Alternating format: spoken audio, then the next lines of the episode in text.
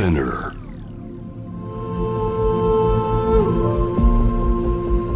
J-Wave Innovation World Ella podcast from the next Ella.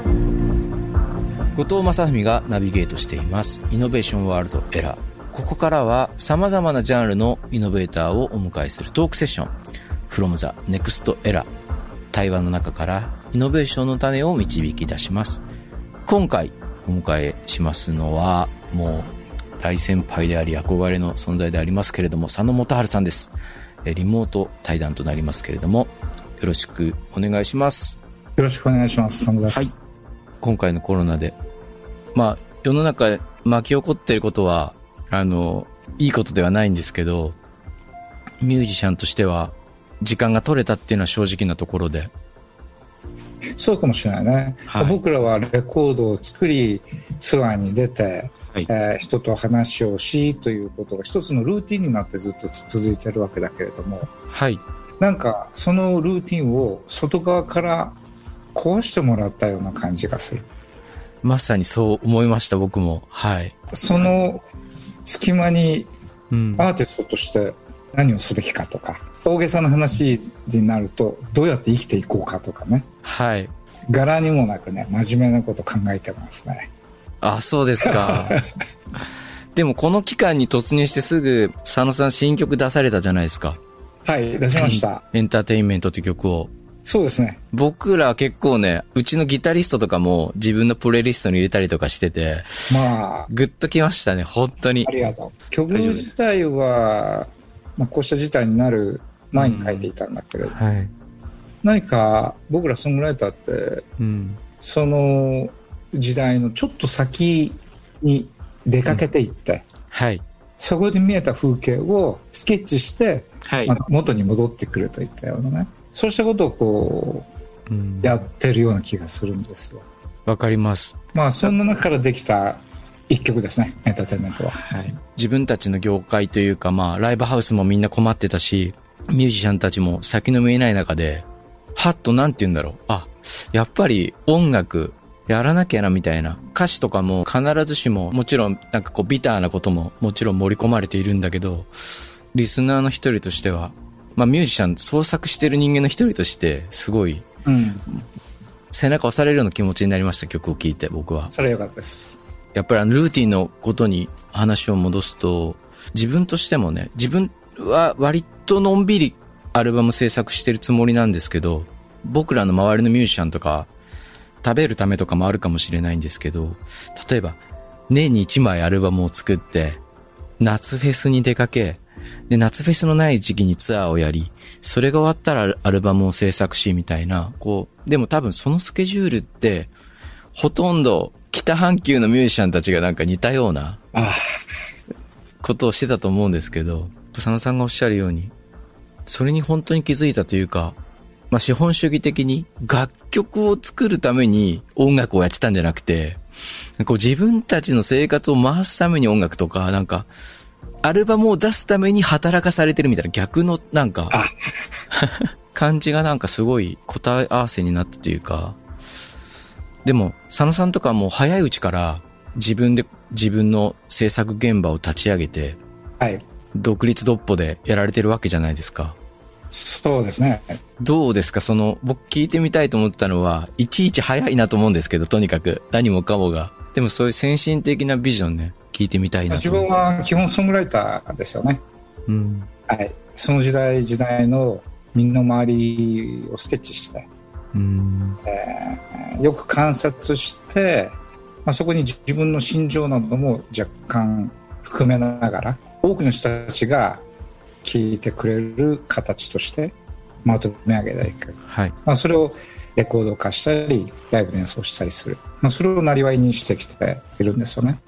で、これは、まあ、エンターテインメントを超えた表現の行為なんですね。はい。で、表現を僕が自分の名義で個人で表現していくよっていう時に大事なのは、いかに自立してるかということだと。やっぱり自立してる中で言いたいことも言えるし、うん。うん、自分の自由な視点で表現することができる。誰かにこう規制されることなく、はい。前に進むことができる。そう、やっぱり僕らがやってるロックンロール音楽、ポップ音楽はやっぱり、やってる僕自身が楽しくなくちゃ意味がないでしょ。うん、はい。一言で言っちゃうと、しみったれたことが嫌なんだよね。パッと行きたいっていうか。あとまあ、でも聞きたいこといっぱいあって、ザ・バーンの話も聞きたいんですけど、時々ちゃんと本番に飛び込んでいって、いろんなこと見てきたと思うんですけど、うん。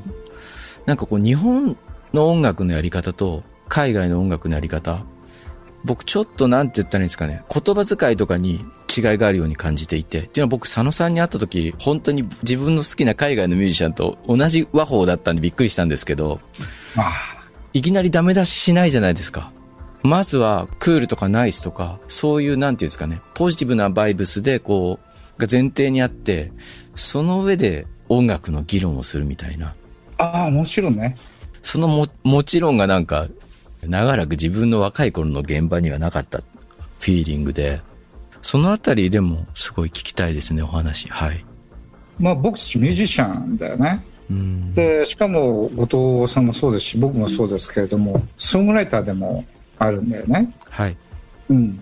言葉とメロディーとビート、この3つの要素を組み合わせて、そして曲を作り、しかも自分の肉体を使って演奏し、歌うってことですよね。うん、で、これって結構大変なことじゃないかなって思うんですね。誰でもできることじゃないと思ってる。はい。うん。なので、やっぱり、まあ、僕たちあるコミュニティの中で生きているわけだけどそのコミュニティの中で割り振られた役割のような感じで、はいうん、君は詩を書き曲を書き演奏する能力が他の人よりかちょっぴりあるのでそこでいいことしなさいで僕たちコミュニティに何か良いものを戻しなさいってそういうように言われてるように僕はいつも感じてるんです。うんなるほど。なのでその役割をきちんと全うしたいなという気持ちはいつもどこかにありますね。ああなるほど。そういう意識なんか僕も30代を過ぎて徐々に持って何かやっぱり返していきたいみたいな。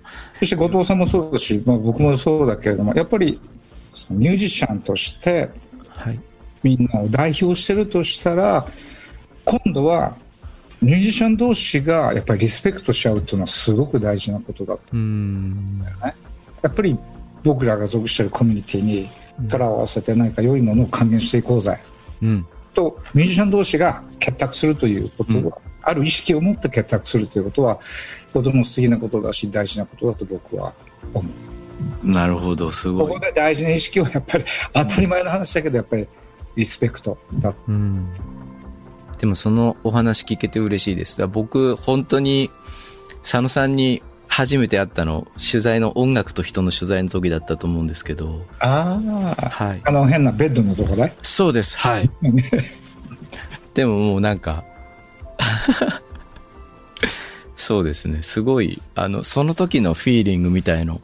あ、僕なんか、周りの人とこうやって付き合わなきゃいけないって思いました。本当に。僕に対しても初めて会って僕に対してもちゃんとこう分け隔てないというかすごくフラットにお話ししていただいたことを覚えていて。まあそれはそうだね。はい。若いミュージシャンみんな仲間なんだって言って。まあ誰でもじゃないけどね。はい。そう、それもおっしゃってました。音楽っぽいものはあるけど、その、完全に線はあるみたいな話はされてましたけど、でも、僕もでもそこに混ざるよみたいなことをおっしゃってくださって、そのなんか、あの、考え方もすごいというか、あと一つ今日特にテーマとして聞いてみたいなと思ったのは言葉について、うん、まあもちろん佐野さんはあの僕が尊敬するソングライターでもあるからソングについても聞きたいところはあるんですけど、はい、でももう少し立ち戻って言葉についてちょっと聞いてみたいなと思っていて、はい、でやっぱりいつしか僕らって青春時代に詩を読んだりとか、ちょっとクールな言葉遣いをすることが気取っていて恥ずかしいみたいな、気持ちが蔓延したというか、どっちかというと世の中はサブカルチャーみたいなのが全盛で、うん、ある種こうカルチャーを気取るものに対する反抗心みたいのがあって、そういう中で育ってきてしまったんだけど、今になってなんですけど、まあもちろん佐野さんのね、スポークンワーズのライブとか見せていただいたりだとか、まあ、いろんなビート詩人への、その、いろんな言及とかを読んだりとかもありますし、僕自身もそういう詩集を読んだりとかもあるんですけど、やっぱりこの、言葉、クールな言葉の胸を張って、さっきのスタジオのリスペクトの話じゃないですけど、胸を張って、この言葉遣いはクールなんだとか、それはもちろん歌の中でも思うんですけど、こういった僕たちの使ってる言葉っていうのが SNS の中でどんどんどんどんこう、落ちぶれていってしまってるようには感じていて、うん、でも、僕は佐野さんの曲とかを聞くと、ちょっと安心するっていうか、こういう言葉が歌われてるんだったら、まだや、やる、やっていけるし、僕もだからやっぱりそうやって探さなきゃいけないなっていうふうに思って、そのあたり言葉についてのお話を少し聞きたいなと思っていて。落ちぶれそうになった言葉は、はい。ビートとメロディーと僕らの歌で蘇らせる。わあ。かっこいいですね。はい。はい。で、それが表現に結びついたらなおさらいいなっていう感じ。そう思いますよね。うん。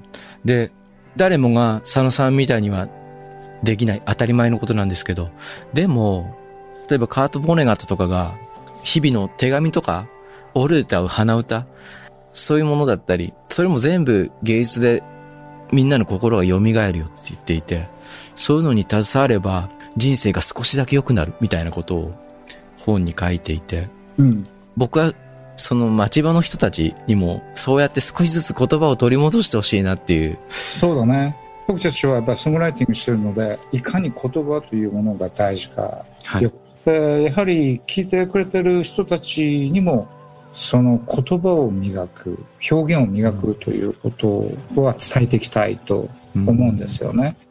やはり僕らコミュニケーションするにあたってそれはインターネットの中にしても現実においてでもやはり言葉でコミュニケーションしていく、これはとっても大事なこと些細な言葉が争いを生んだり何気ない言葉が愛を生んだりことを僕たちはよく知ってる。なおさらのこと、言葉というのは大事。すなわちその言葉をいかに磨いていくか。これは、まあ僕ら、ソングライターだけではなく、普通に一般に生きてる人たちもやっぱり大事な課題かなと思いますね。はい。やっぱり時代時代によって同じ言葉でもかっこよく響いたりとか、うん。あれって響いたりとかあると思う、時代が持ってる雰囲気。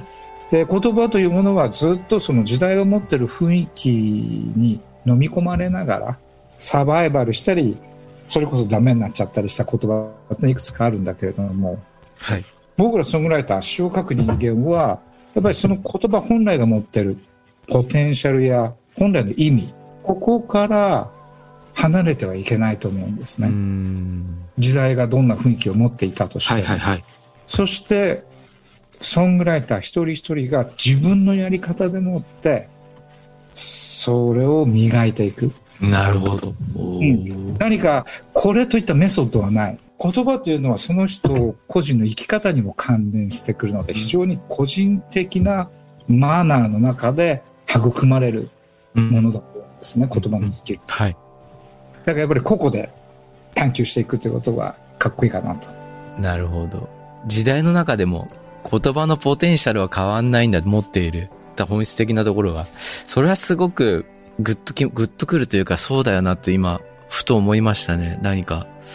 流され、こうもちろん時代の中で佐野さんがおっしゃるように意味が変わっていく。かっこ悪いなってなっていく言葉の中にも、こう、新しい魅力っていうか、本来持ってた何かというのが表現者としては、そんなにじゃあ時代がそう言ってるからポンとは手放せないよねっていうのは 思ったりする。はい。ちょっとかっこ悪いかなと、その時判断した中の言葉も、うん、10年経って世の中が変わると、うん、たちまち新たな意味を放射して、はい。輝き始める。ということは僕は何回か経験している。そうですよね。それは僕がやったことではなく、その時代に生きている人々がそこに新しい価値を見出してくれた、うん、なるほどだから僕の方では何ともできないみんなが見出してくれるまではっていう感じかな。なるほど。いやー、でもすごい。そうなんですね。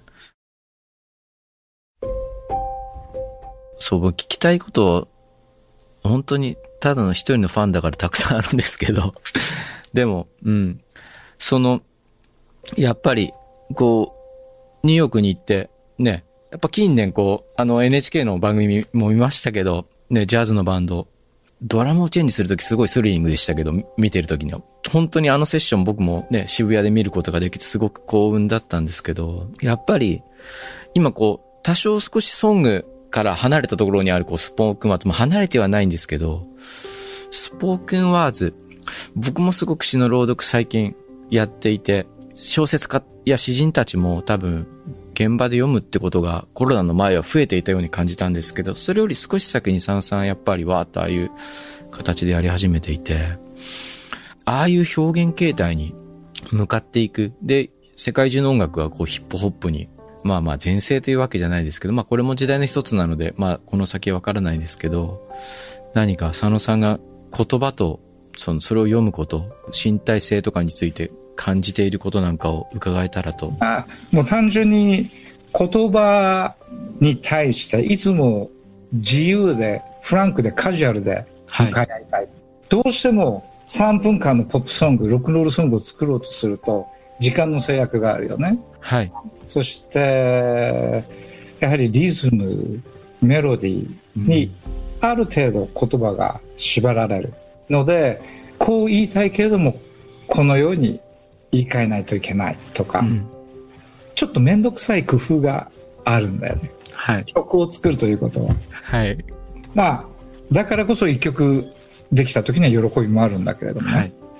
で、自分は言葉と向かい合う時に、まあそうした煩わしさとか面倒くささから一気に解放されて、思う通りに言葉とビートで表現してみたいという、まあこれはね、理知的なところから来るんじゃなくて、ちょうど森の中で熊が木に当たってガオーというような感じ。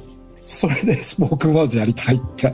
野生的な欲求なんですね、動物的な。そうなんだよね。うーんで。もちろん3分間4分間みんなが喜んでくれるご機嫌な曲ももちろん作るのは楽しいけれども、一方制作創作する側としてはそこから解放されてもっと自由に言葉と絡みたい、という時にはこうスポークンワーズ表現に行く。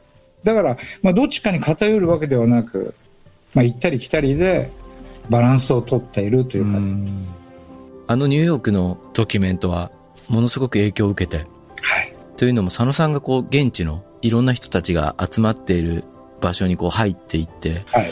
でそこではなんだろう、みんななんかマイクの前で自作の詩なのかスピーチなのかをわーっとしてる。イベントにはい、オープンマイクのイベント。あれ僕すごく感心して自分でもね、やりたくなったんですよね。うんはい。コロナがなければ、それを今頃友達と一緒にその始めてる予定だったんですけど、そうだねああいうなんか言葉に対する自由な空気っていうのが、もう少しね、なんか自分の身の回りもそうですけど、仲間たちもそうだし、もっと若い、今から詩人とかソングライターになろうとしてる子たちにも、何かこう、本当に自由な場を作りたいと思ったんですけど。そう思う僕もそう思うえー今様子を見てみると SNS やテレビメディアでいやメディアでこうやられてる一つの言葉表現のマナーみたいなものがあって、はいそれ非常に固定化されているように僕は、やっん。ぱそこから解放される解放しようという意思を持つのはやっぱアーティスト詩人の仕事だとはい。思うんだよね。えーそこで構築されているものがある SNS や TV メディアなんかで構築されている言葉表現があるとしたらそれを一度解き放ち再構築して新たな表現をはい。僕らは差し出してどうって見え方ちょっと違うと思わない？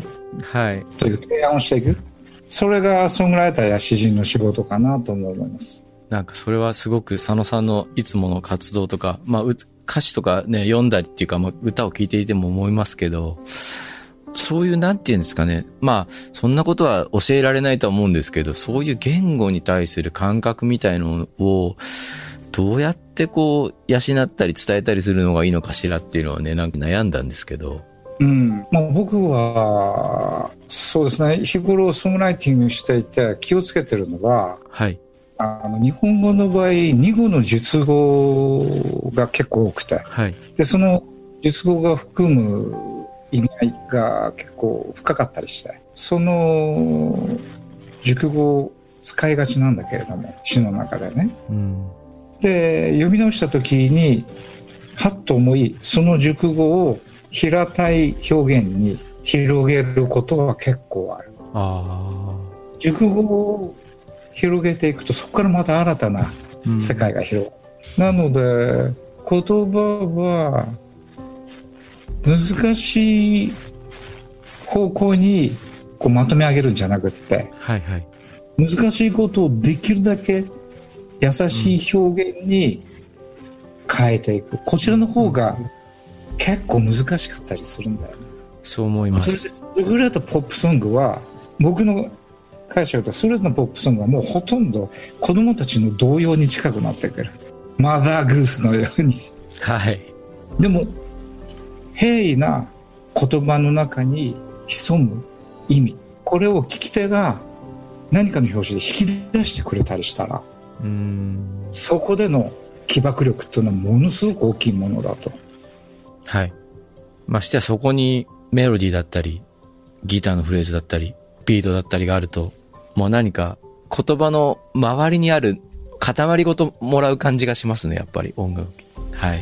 言葉とメロディーとリズムの間を隔ててるものを全部なくすこと言葉とビートとメロディーが一体となった表現ができたらいいなといつも思ってますすごいですねう。んどうですか？あの、ベストアルバムが出るということで、40周年っていうのはもう、僕はまだまだ先なんで あれなんですけど、素晴らしいというか、ちゃんとこう、時代時代の音があって、アルバム聴いてても、あの、この対談のために聞いたりしましたけど、最近のやつが一番かっこいいってどういうことなんだと思いながら、素晴らしいですね。うん。音も一番新しいアルバム。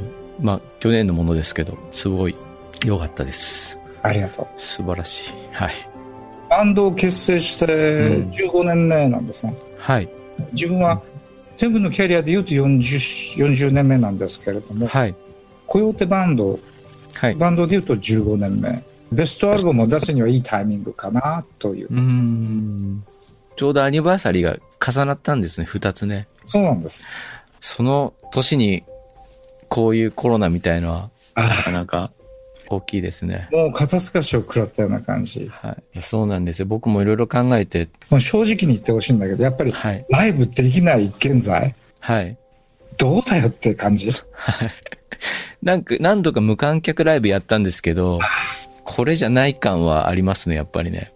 どうしてもこう、音楽って、ライブやって、まあ最初に鳴らすのは、あの、佐野さんや僕たちだと思うんですけど、でももう一音目が鳴った後は、どっちが先かもわからなくなるというか、みんなで作り上げていくというか、始まりと終わりでは、その場に漂っている空気が違うぐらい、みんなのこう、呼気とか、僕らが鳴らした振動とかが混ざり合って、はぁ、みたいな形で帰ってくんですけど、わかります。イギリスの社会学者がライブイベントですよね。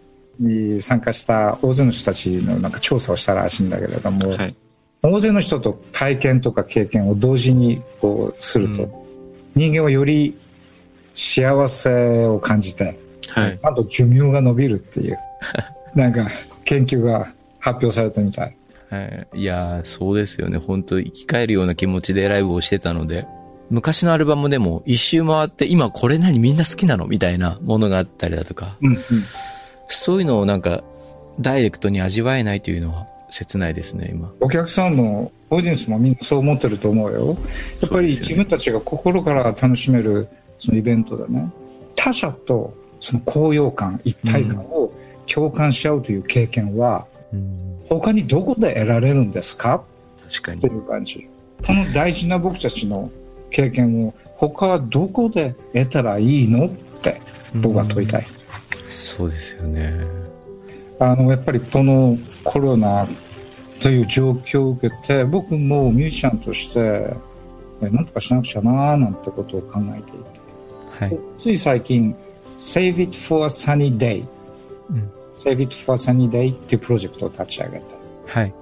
で、そのプロジェクトの中では、えーもちろん配信もあったり、新曲発表もあったり、はい。アパレルメーカーと組んでの、その、ま、あとマーチャンダイジングもあったりして、はい。いろいろとあるんだけれどね、楽しいことが。そこから上がった収益を、えーまあ、今、困窮している音楽制作者たちに還元するという、はい。そういう循環型のプロジェクトを今、実行しつつあるんですね。ああ、素晴らしいですね、それは。うん。Save it for sunny day っていう、まあ、スローガンっていうかな、なんかいいなと自分と感じてるんですよ。はい。来るべきサニーデーのために Save it 力や目を蓄えておくおこうよっていう、はい。そういうメッセージですね。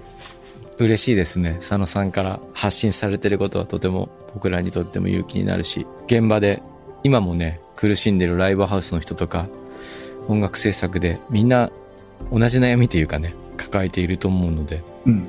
嬉しいというか、僕も楽曲自体に励まされたんで、やっぱり、ただ単に曲を作って、ただ単にってわけじゃないですけど、当たり前のようにソングライターが曲を書き、うん。思いを込めて作り、それを発信することによっても、あ、エネルギーを得てるっていうことを当たり前のように実感して、震災の時とかは、ものすごく大きなうん。喪失感があって、そう思うまでに時間がかかったんですけど、こう現在進行形でこう、もやのような現状の中、そうやってパーッと光が差すように曲がパーンと流れて、うん。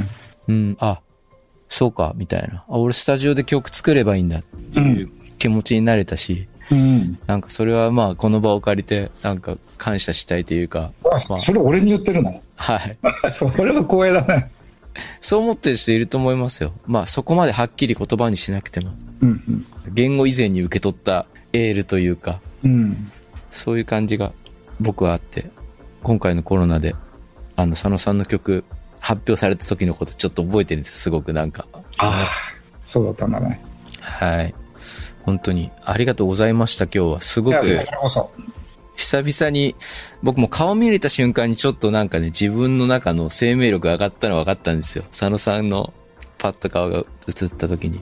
またでも実際にお会いしたり、佐野さんのライブ、また見に行かせてください。From the Next、今回は佐野元春さんをお迎えしました。ありがとうございました。こちらこそ、ありがとうございました。